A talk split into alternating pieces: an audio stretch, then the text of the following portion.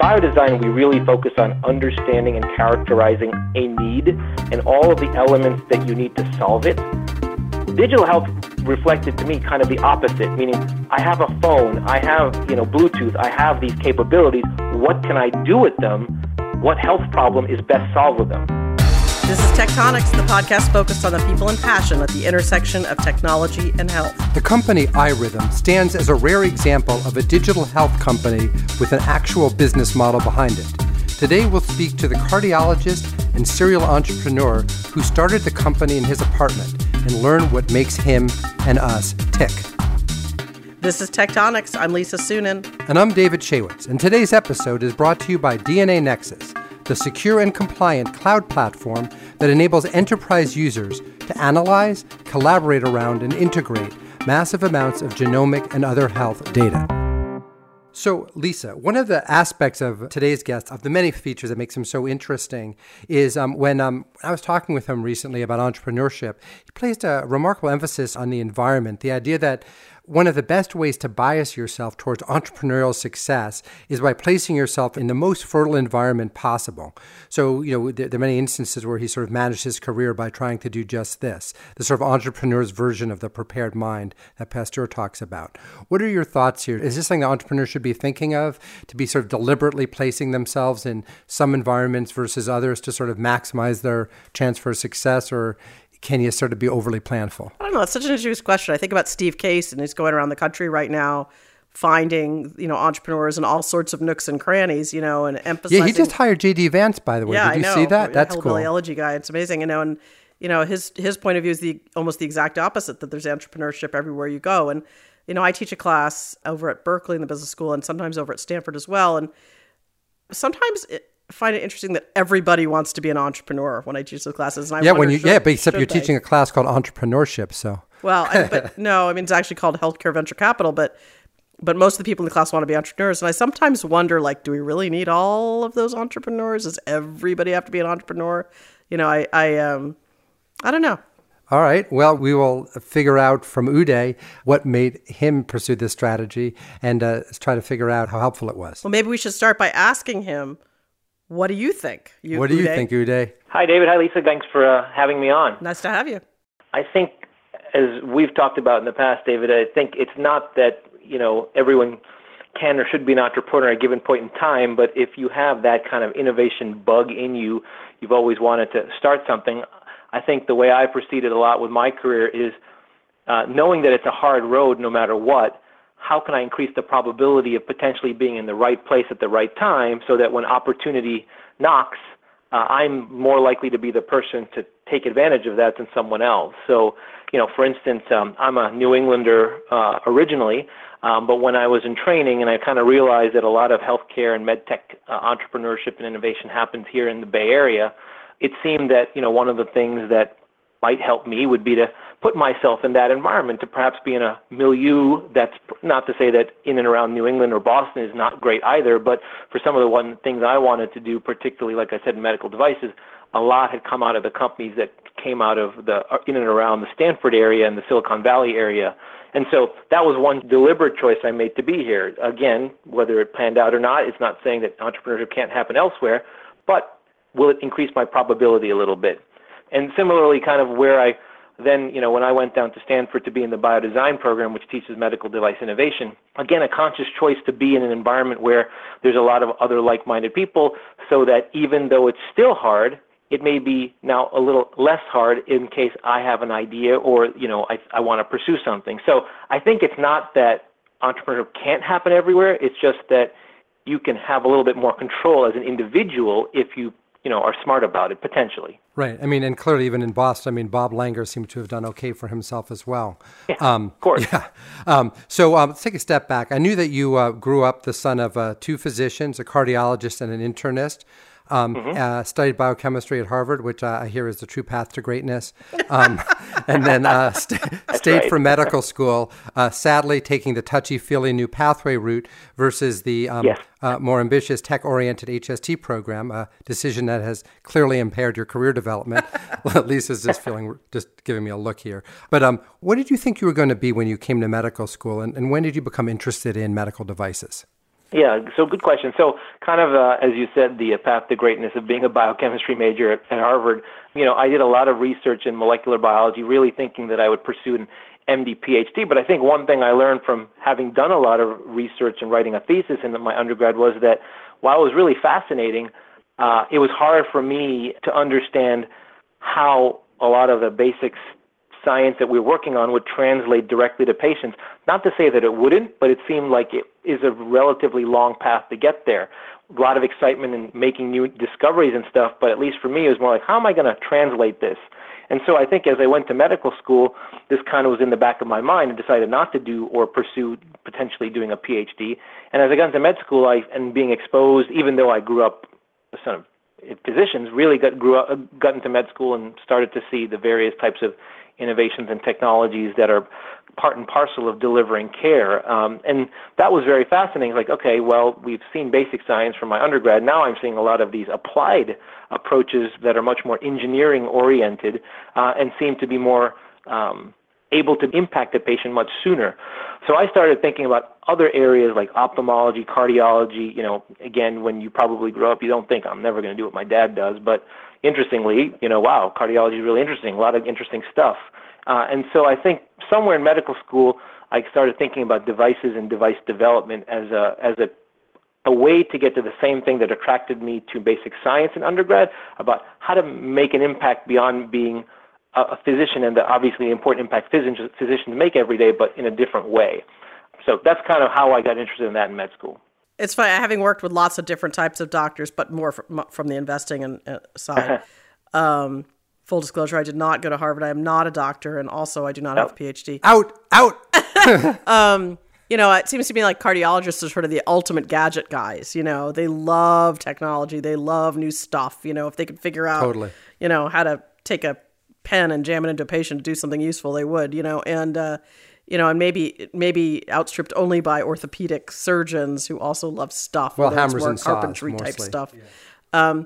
So is that, do you think why you ended up in cardiology? Because you like gadgets? Did you like gadgets when you were a kid? Were you like a Lego guy? I mean, how did that all work? Yeah. I mean, no, I think there's some truth to what you just said, Lisa. I think the sense that, you know, kids who play with Legos like I did, I loved Legos and building things and building cities, et cetera. I think it attracts people to cardiology because, as you said, there's a lot of gadget. I think the other thing about cardiology, unlike potentially other fields, it makes sense. For instance, there's a lot of, the heart is essentially physics, electricity, you know, there's plumbing, there's conduction, there's an action, you know, there's a pump. So a lot of it actually, you know, unlike potentially other things and other aspects of medicine, you know, endocrinology or rheumatology, which have a lot more probably understanding of science, this is much more at the macro level. A pump pumps blood, and blood goes to that place over there. You know, it's very much more understandable, if you will. And then when you think about how do I keep open a collapsing artery, well, scaffold it with a stent. It makes a lot of sense. That's so interesting. The idea of it being a macro and sort of these, you know, almost like mini machines that you can really see. I mean, I actually remember in HST, we actually learned, you know, these sort of models of the cardiovascular system that were sort of very heavy on that kind of theory and that kind of approach. I want to sort of get to what you did next, you know, which, you know, your startup and your initial startup experiences and your internal medicine.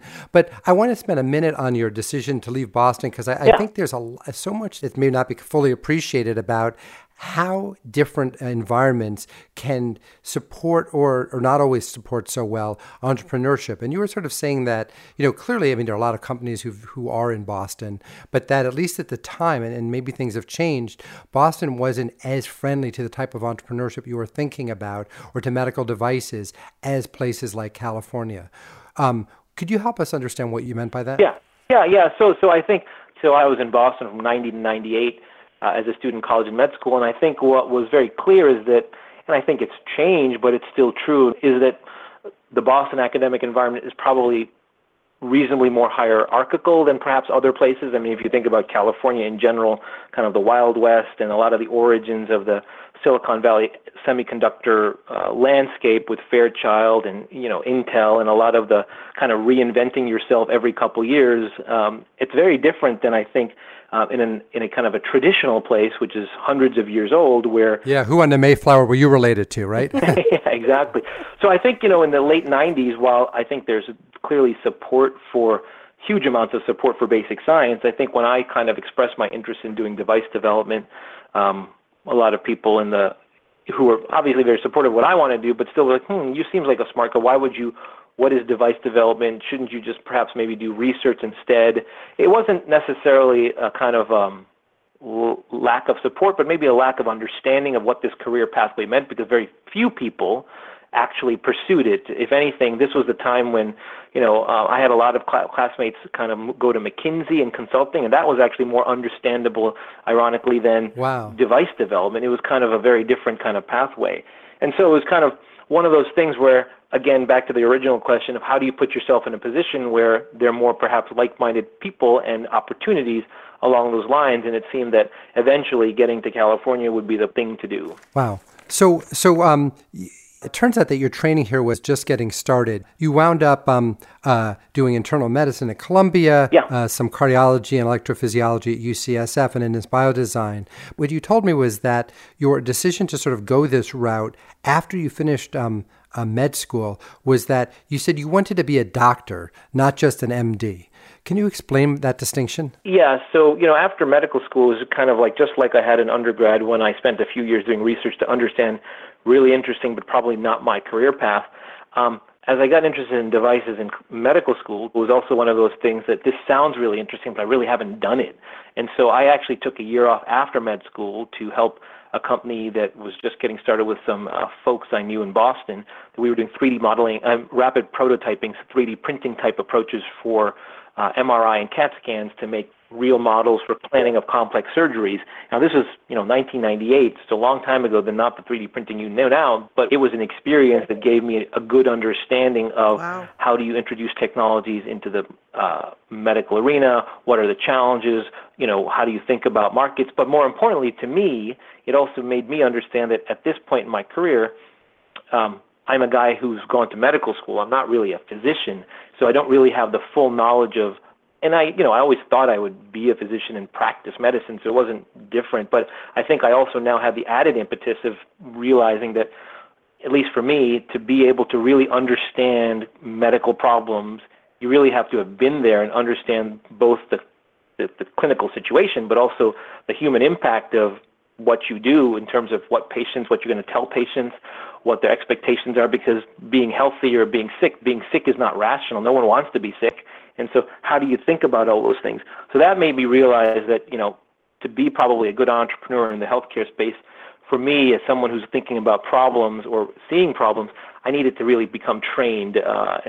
And I always thought I would practice long term, so it wasn't different, but I thought this would also be an important piece for my own ability to innovate well. So I'm curious, Uday, about your biodesign and device experience, because one of the things I've noticed is that a lot of the folks who are doctors who go and engineers who build medical devices, particularly, 10 years ago or more, learned about medicine, learned about devices, but didn't learn about the health system, how things get paid, how things get reimbursed. And it's created a whole sort of spawn of folks who created device companies that really could not get there. So what about you? How did you learn about the health system, or have you learned about the health system, or what have you learned that has informed your work? Can we break that into two questions, Lisa? Can we ask you first if that was part of your training? Yep. And then subsequently, can we get back to that in the context of iRhythm? Yeah. So actually it was partly accidental and partly purposeful. So partly as I went from college to medical school and I was thinking about aspects of medicine not in basic science, I actually took some classes while a medical student that were more in the healthcare administration, healthcare business, because I did my first summer between first and second year doing some work in more on the business side at Mass General with in kind of the group that that Peter Slavin now oversees. It was just to get an idea of the healthcare administration. Oh my God, you were so planful. I think I was like running westerns or something. Yeah. You were much smarter. Scooping ice cream at Baskin Robbins. Yes, it was kind of like I mean, this was very early on. The goal was not to think about devices, but it's more like the business, and technology, and then healthcare administration. So exploring different things. But I think some of those experiences early on in medical school on the administrative and / business side made me realize that there's this other aspect to how technologies get promulgated, that if you ask a physician, how did that catheter get in your hands, no one would actually really know. And so that was something that I guess stuck with me. And so when I kind of went into and then even the research I did during residency and fellowship, which a lot on the clinical device side, like biventricular pacers and all that at the clinical level, but they were expensive. So a lot of questions came up about cost and quality of life you're saved and how much would people pay for, because these are expensive devices. So throughout my training, for sometimes purposeful reasons and sometimes incidental reasons, I was hitting against things which had to do with cost effectiveness and value, that in a way that I probably in retrospect now said, wow, that probably did impact how I look at things. But at that time wasn't purposeful. The other parts were purposeful, as I mentioned, working on devices and all that. But these other things were just forays into exploration that, fortuitously were very helpful when I got to iRhythm. So maybe it wasn't part of your education, but you were really astute. No. There were actually only a few of us who were interested in the healthcare administrative side, and there were kind of outside elective classes we took during our first and second year. And there was, so it was still relatively new. Now there's MBA programs and all that. It's kind of more ingrained, but probably not to the extent it still needs to be. So Lisa, you're right. I think a lot of companies that came out in the late 90s and 2000s probably hadn't spent enough time on how do I get paid for what I do by showing both clinical and economic value. So let's come back to this right now in the context of iRhythm, your first company. So without disclosing any personal health information, let's stipulate that both Lisa and I happen to be really, really, really, really, really, really big personal fans of your product, iRhythm. I've actually written about it. Yes, you wrote about it. Let's just put it out there. Can you describe what it actually is? A little bit about the origin of the company, but then what was the biggest hurdle, specifically in terms of because it's such a good idea. It's one of those things that when someone mentions it, has a quality of being self-evident once someone mentions it. I'll step back a little bit just to get how I got there. So as you kind of mentioned, I'd gone through residency at Columbia. I kind of went there because I'd had a lot of upfront training, so I could short track to, again, get to UCSF in cardiology and EP. That's when this program, Biodesign, was just getting off the ground.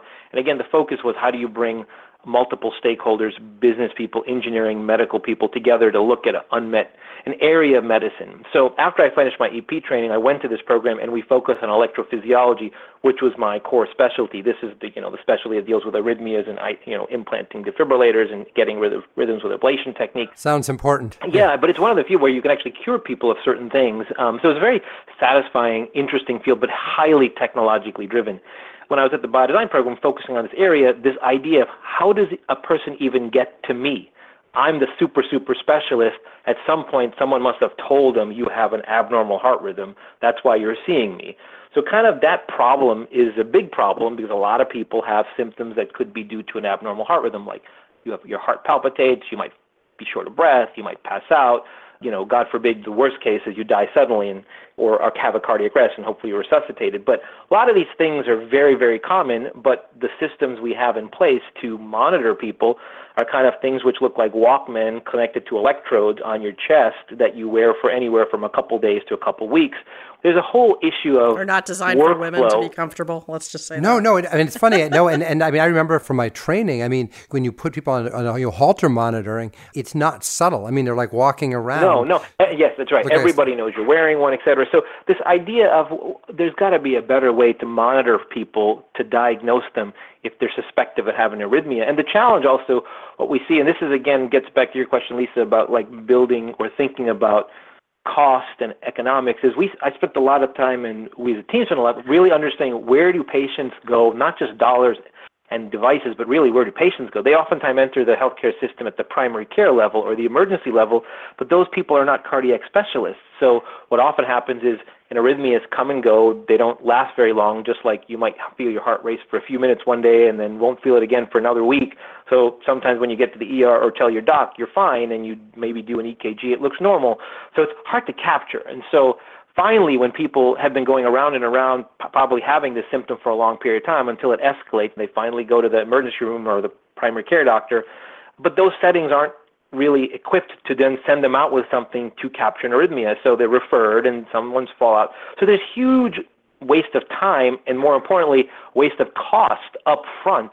So one of the key things was, how can you develop something that can be placed at the point of care to move monitoring where the patient is versus making the patients to go where the monitor is to start the process? So that was one big insight, because one of the strange things in this particular aspect of medicine is that, you know, no primary care doctor would refer to a cardiologist to take a blood pressure and then determine if it's high, I'll manage it, and if it's low, send them back. But that's essentially what happens with arrhythmia diagnosis. A primary care doctor emergency room would say, like, I don't know if you need a cardiologist, but maybe you should go see them, and then they might order a test and find that it was negative and send you back. So it's kind of an inefficient use of how can we get a test first to determine whether you need to see a specialist, and then if you need to see a specialist, it's a much more efficient use of healthcare and specialist utilization. So that was one insight. And so the basic premise of the concept was also, if you needed to do this, a lot of people have arrhythmias, are elderly, they have comorbidities, span a wide range of things. There are also young people who exercise and do other things. There's people who want to keep it discreet. Nobody wants anyone else to know that they might have a heart problem. So how do you make something that's essentially like a single-use product that can be deployed in any particular care setting to a wide range of patients that's easy and simple to use? That's what really generated the idea of a 14-day patch. 14 days, because typically if you're presenting with symptoms that could be due to something like this, you'll be able to pick it up within the first 2 weeks. But that was only part of the problem, right? And this is, again, I think one of the insights that's made iRhythm successful was it's not just the shiny thing. The shiny thing collects data, but data then becomes information that has to be actionable that then enters workflow. So a lot of companies don't think about what all the other aspects of it, because workflow means service. Data means algorithms and IT and reporting. So one of the things I think I spent a lot of time thinking about once I decided after Biodesign to license the technology and start this company in my apartment was, we have this idea for a patch, but that's not going to be enough, clearly, because there was really no way to go through all of the heartbeats captured by this product over 14 days in an efficient, scalable manner if you really wanted to change the entire paradigm and have these devices deployable in any primary care office, neurologist office, emergency room, cardiologist office. You can't just try to scale up the way Holter monitors were read, which is basically a person using a PC to go through all of the data quickly. Even with 24 hours of data, that still takes like half an hour, 45 minutes, forget about 14 days. So algorithms and data. I remember early on, when I early saw the device, that somebody told me that it wasn't that the device was so exciting. It was that the fact that you got a fast, accurate report delivered to the doctor to save them time is what made them want to use it. Yeah, no, I think that was so patients really only care about one thing. I want an answer, right? I need to figure out what's going on. Because I'm telling you, doctor, I'm having these symptoms. And so that's their interest. Physicians have a very different interest. Physicians want to know what is going on, but without a lot of work, right? Because they're doing so many different things and taking care of so many different patients. So we spent a lot of time thinking about, all right, if we collect all this data, how can we process it? How can we put it into a form that any level of physician, emergency room physician, primary care, cardiologist, electrophysiologist, can glean the information they need without ordering a second or third test that they prefer? And so we spent a lot of time on the information design of the report. So the front page is really simple and easy for someone who's not a specialist to understand, they look like there's an arrhythmia here. I can't tell you exactly what to do with it or how serious or not serious, but there's something here, you should see a specialist. Then the specialist, like the cardiologist, might say, yep, you have a lot of these. You should see my buddy, the electrophysiologist, and the electrophysiologist can look down even at a deeper level on the same report to understand, how did this arrhythmia start? How did it end? Because those are the clues we get into how we might treat it. But again, from the healthcare standpoint, we saw a lot of double, triple ordering of tests with the traditional devices because each device was not geared to provide all the information the different stakeholders along the value chain would need, such that that just added cost. And again, for the patient, frustrating, more and more tests and more time without getting to a definitive, actionable answer. So two questions. Yep. One is Zach Kahaney actually always talks about this concept of the incidentalome. Yep. You know, that as there are more devices, you measure more things. Of course. You uncover more things. I'm curious about your experience with that. How did you find it that there's just like more stuff out there that's than people were sort of aware of? And then separate question to then go into the sort of the key challenge that Lisa raised earlier about the economics of this. Yeah. So in terms of incentive incidentaloma, so I think one piece we didn't touch on that's important that gets to that question is that, like I said, we have the device which collects data in a very easy and can be deployed. We have the report which the physicians get, but the intervening part is very important. So once we get the device and get the data, we process it on the cloud. We were using Amazon Web Services very, very early on as kind of a place to do scalable cloud-based processing with a very proprietary algorithm we developed to go through all of this data very carefully. But at the end of it, a human double-checks a little bit of that work and pulls out additional things for the physician. So how do we prevent incidentalomas? Well, we try to make sure that the report we present to the physician is as accurate as possible in terms of the rhythms that do exist, and then also provide additional support for those if there's more tracings that are perhaps of interest, et cetera, so that it can help the physician make a decision. Ultimately, the physician has to tie what they're seeing to the patient's symptoms.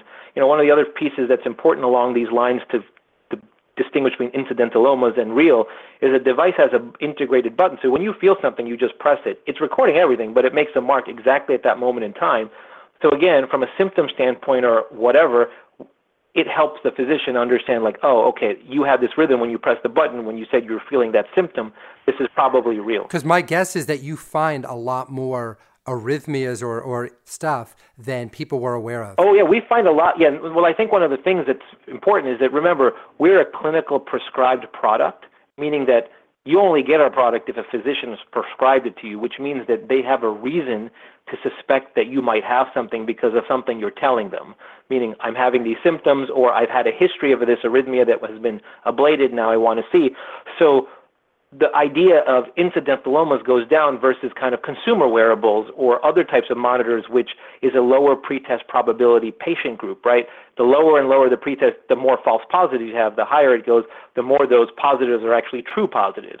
And so our goal is to provide all of an accurate assessment of everything that's there in terms of frequency, number, characterization, so that in this group that you suspected something, you can understand that these findings probably are not incidental, but they may be real. And so I think the idea of incidentaloma is true.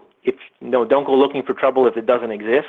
But in the case of these patients, you know, we do find other findings, like sometimes you'll find a short 2-beat run of non-sustained VT, but that doesn't mean anything necessarily. Most physicians will understand that. But if we have thousands and thousands of 2-beat runs, that's actually a different finding. That probably does mean something. Right. Well, let me ask you something, though. Yeah. When you were starting this company, I think it was 2008, maybe? Yes. Is that when you started it? Seven's when it's first funding, yeah. That was really early, before there was this term, digital health, right? Oh, there was no such thing, And your product may well have been the first such thing, the first, real medical wearable. Mm-hmm. Do you feel that the whole 2010, 2011 onslaught of that concept of digital health propelled the company, or did it confuse people because you've been living in the medical device world, which is, at that point, totally separate? It's a good question, and we'll come back to this and the economic question you asked, Lisa, you asked as a second part. So I don't think when I started the company, I was thinking about how to label it or not label it. It was the right solution, an IT company enabled by a device supported by a service to solve this problem. Who cares what you want to call it? It's a medically prescribed problem for this group of people. What was interesting was that after the iPhone came out in 2007 and all of the other stuff that was happening, there was this kind of separate wave of the exact opposite thing of what we teach at Biodesign. At Biodesign, we really focus on understanding and characterizing a need and all of the elements that you need to solve it. And then you go to the toolbox of all the solutions that exist or don't exist, and invent new things or use things that have already been created or apply them. Digital health reflected to me kind of the opposite, meaning I have a phone, I have Bluetooth, I have these capabilities. What can I do with them? What health problem is best solved with them? And I think the challenge for us was that created a lot of noise, and not even a challenge, is more like we actually, I think, as a company back then, were very quiet about what we did. We were kind of in the, we just kind of plodded along, doing what we needed to do to prove the value of what we always knew was the true value of the product and the service and our report. And so there was a lot of other companies that had a lot of hype, because this was a lot more of the, it seemed to me at that time, a lot of the tech folks versus medical folks coming into healthcare saying, like, we probably might be able to do this a little better, which I think is always great, right? Having an outside opinion and outside view of things is always refreshing and important. But I think what's happened over the last 5 or 10 years is that there's been an understanding that perhaps a melding of good understanding of medical problems from some people who've maybe been in there with a marriage of people who bring new technologies from the tool that supply the toolbox of how to solve these problems probably is a better way to go than saying, we know how to solve the problem and we have the tools, or from the medical side, we know the problems and we know the best way to solve them. It's somewhere in between. So I don't know if it really helped or hurt us. It just kind of was there. And what was interesting is we'd see companies go and come and a lot of hype and less hype. And sometimes it was frustrating. Like, here we are as a company actually helping hundreds of thousands of people and we have a lot less press than everybody else. Right. But, ultimately we're not there for PR. We're there to build a product that helps people. And that's what we've done. And so that gets to the economic question too. So maybe I'll touch on that. I think we also learned early on that building a company today, particularly in a value-conscious environment where you have to develop solutions, again, which take into account services, devices, and IT, especially in these ambulatory models, is hard work. And hard work not from engineering, not from data, hard work from just understanding workflow and payment. So I think early on we understood that it was going to be a long fight to get to where we needed to get to, but a worthwhile one, because I think everyone understood that the solution we had made a lot of sense and could really reflect the promise of reducing cost. So a lot of the last few years have been, proving through peer-reviewed publications, through studies, through real-world usage, papers showing 20, 30,000 of our devices. What are they finding? When are they finding it? Why is this better? Is it leading to people to, one of the earliest papers we did was we had patients wear both a Holter and a Zio patch and showed that the doctors with the additional information from a Zio actually made a different decision that altered the course of that patient's outcome in a good way. And that's what's really important, right? Diagnostics have the challenge above and beyond therapeutics in the sense that they have to create information that then leads to action that a therapeutic or some other thing has to happen, whereas the therapeutics are much easier. It's a, it does what it has to do or not. Totally the perspective of a diagnostics guy, by the way. But that's okay. We'll let you have that one. The folks who are doing therapeutics, I'm not sure they've... Oh yeah, well, I'm doing therapeutics. I'm not therapy now, so I know too. But I do think that economics is... That's where the economics came in, right? The economics came in, like, understanding what payers needed to see and us basically raising funds, not for glamorous PR or anything like that, but really just to fund studies, fund continued usage to get to the point where payers were now convinced and started not only giving us coding and then coverage and now contract. Right. So, basically you developed it like as if it was what it is, a medical device, and you went the medical device route, yep. And it just happens to be a medical device that's particularly user-friendly. Well, yeah, it's a medical device that you don't feel is a medical device. Exactly. So we're almost out of time, but so what I want to do is, yeah. I don't want to not mention your current company, Element Science. Sure. So I would love for you to share here's the professional version, your 30-second elevator pitch, or whatever is equivalent to... just sort of in a really briefly what Element Science does, just so our listeners have a chance to at least take that away from the podcast. Sure. So, after iRhythm, I have a lot of experience in this area, and one of the patents I had filed actually prior to iRhythm was the idea of basically understanding the need of, if you have a heart attack or if you're diagnosed with heart failure, how are you protected from dying suddenly in the first 40 to 90 days after that event when your heart is healing because you're on new medications, you've got a stent? It's essentially, how do you bridge this period from the hospital to the home until you've got back to a stable chronic state in which you may need an implantable defibrillator or you may not because you've gotten better. Yeah, where the literature suggests your risk of death is dramatically elevated. Yes, in this time period. So we really, it wasn't really commonplace when I filed this patent what people would do. So the basic premise of the patent was taking an AED, on walls and hospitals and casinos. Automatic defibrillator. And airports, and putting it into a Zoll pad, which is essentially a defibrillator pad. So basically, it's kind of your own wearable defibrillator that's stuck to your body. And again, this was a patent from 2006 or 7 that I filed. And so anyways, a bigger project. And so as it came due and I started thinking about the idea, it seemed that this is becoming a more and more important need. People are recognizing it. And so the current company is basically pursuing building that product, a clinical closed-loop wearable therapeutic. So kind of moving to the next realm of medical clinical wearables, but at the therapeutic level, a pure class 3 PMA product. Again, purely medical. So some people always ask me, hey, you seem to have done well in iRhythm. Why would you want to go to a class 3 PMA? And I said, the thing about medical devices, unlike the consumer world, is that you know what problems you have to solve. You know what hurdles you have to overcome. So it brings a lot of clarity. Doesn't mean it's easy. Doesn't mean it's cheap. Doesn't mean it's short term. It's a long haul, but it's very clear what you have to do. And at the end of that, if you're able to get there, is very rewarding. Wow. Well, that's fantastic. Really, really interesting stuff. I hope you're incredibly successful developing it, and I hope I don't know anyone who ever has to require it, but I'm glad it'll be there. Thank you so much for joining us today. Yeah, thank you very much. Very interesting. No, thanks, Lisa. Thanks, David. It was great. Look forward to seeing you guys around. Uday Kumar is a cardiologist and serial entrepreneur, the founder of iRhythm and of Element Sciences.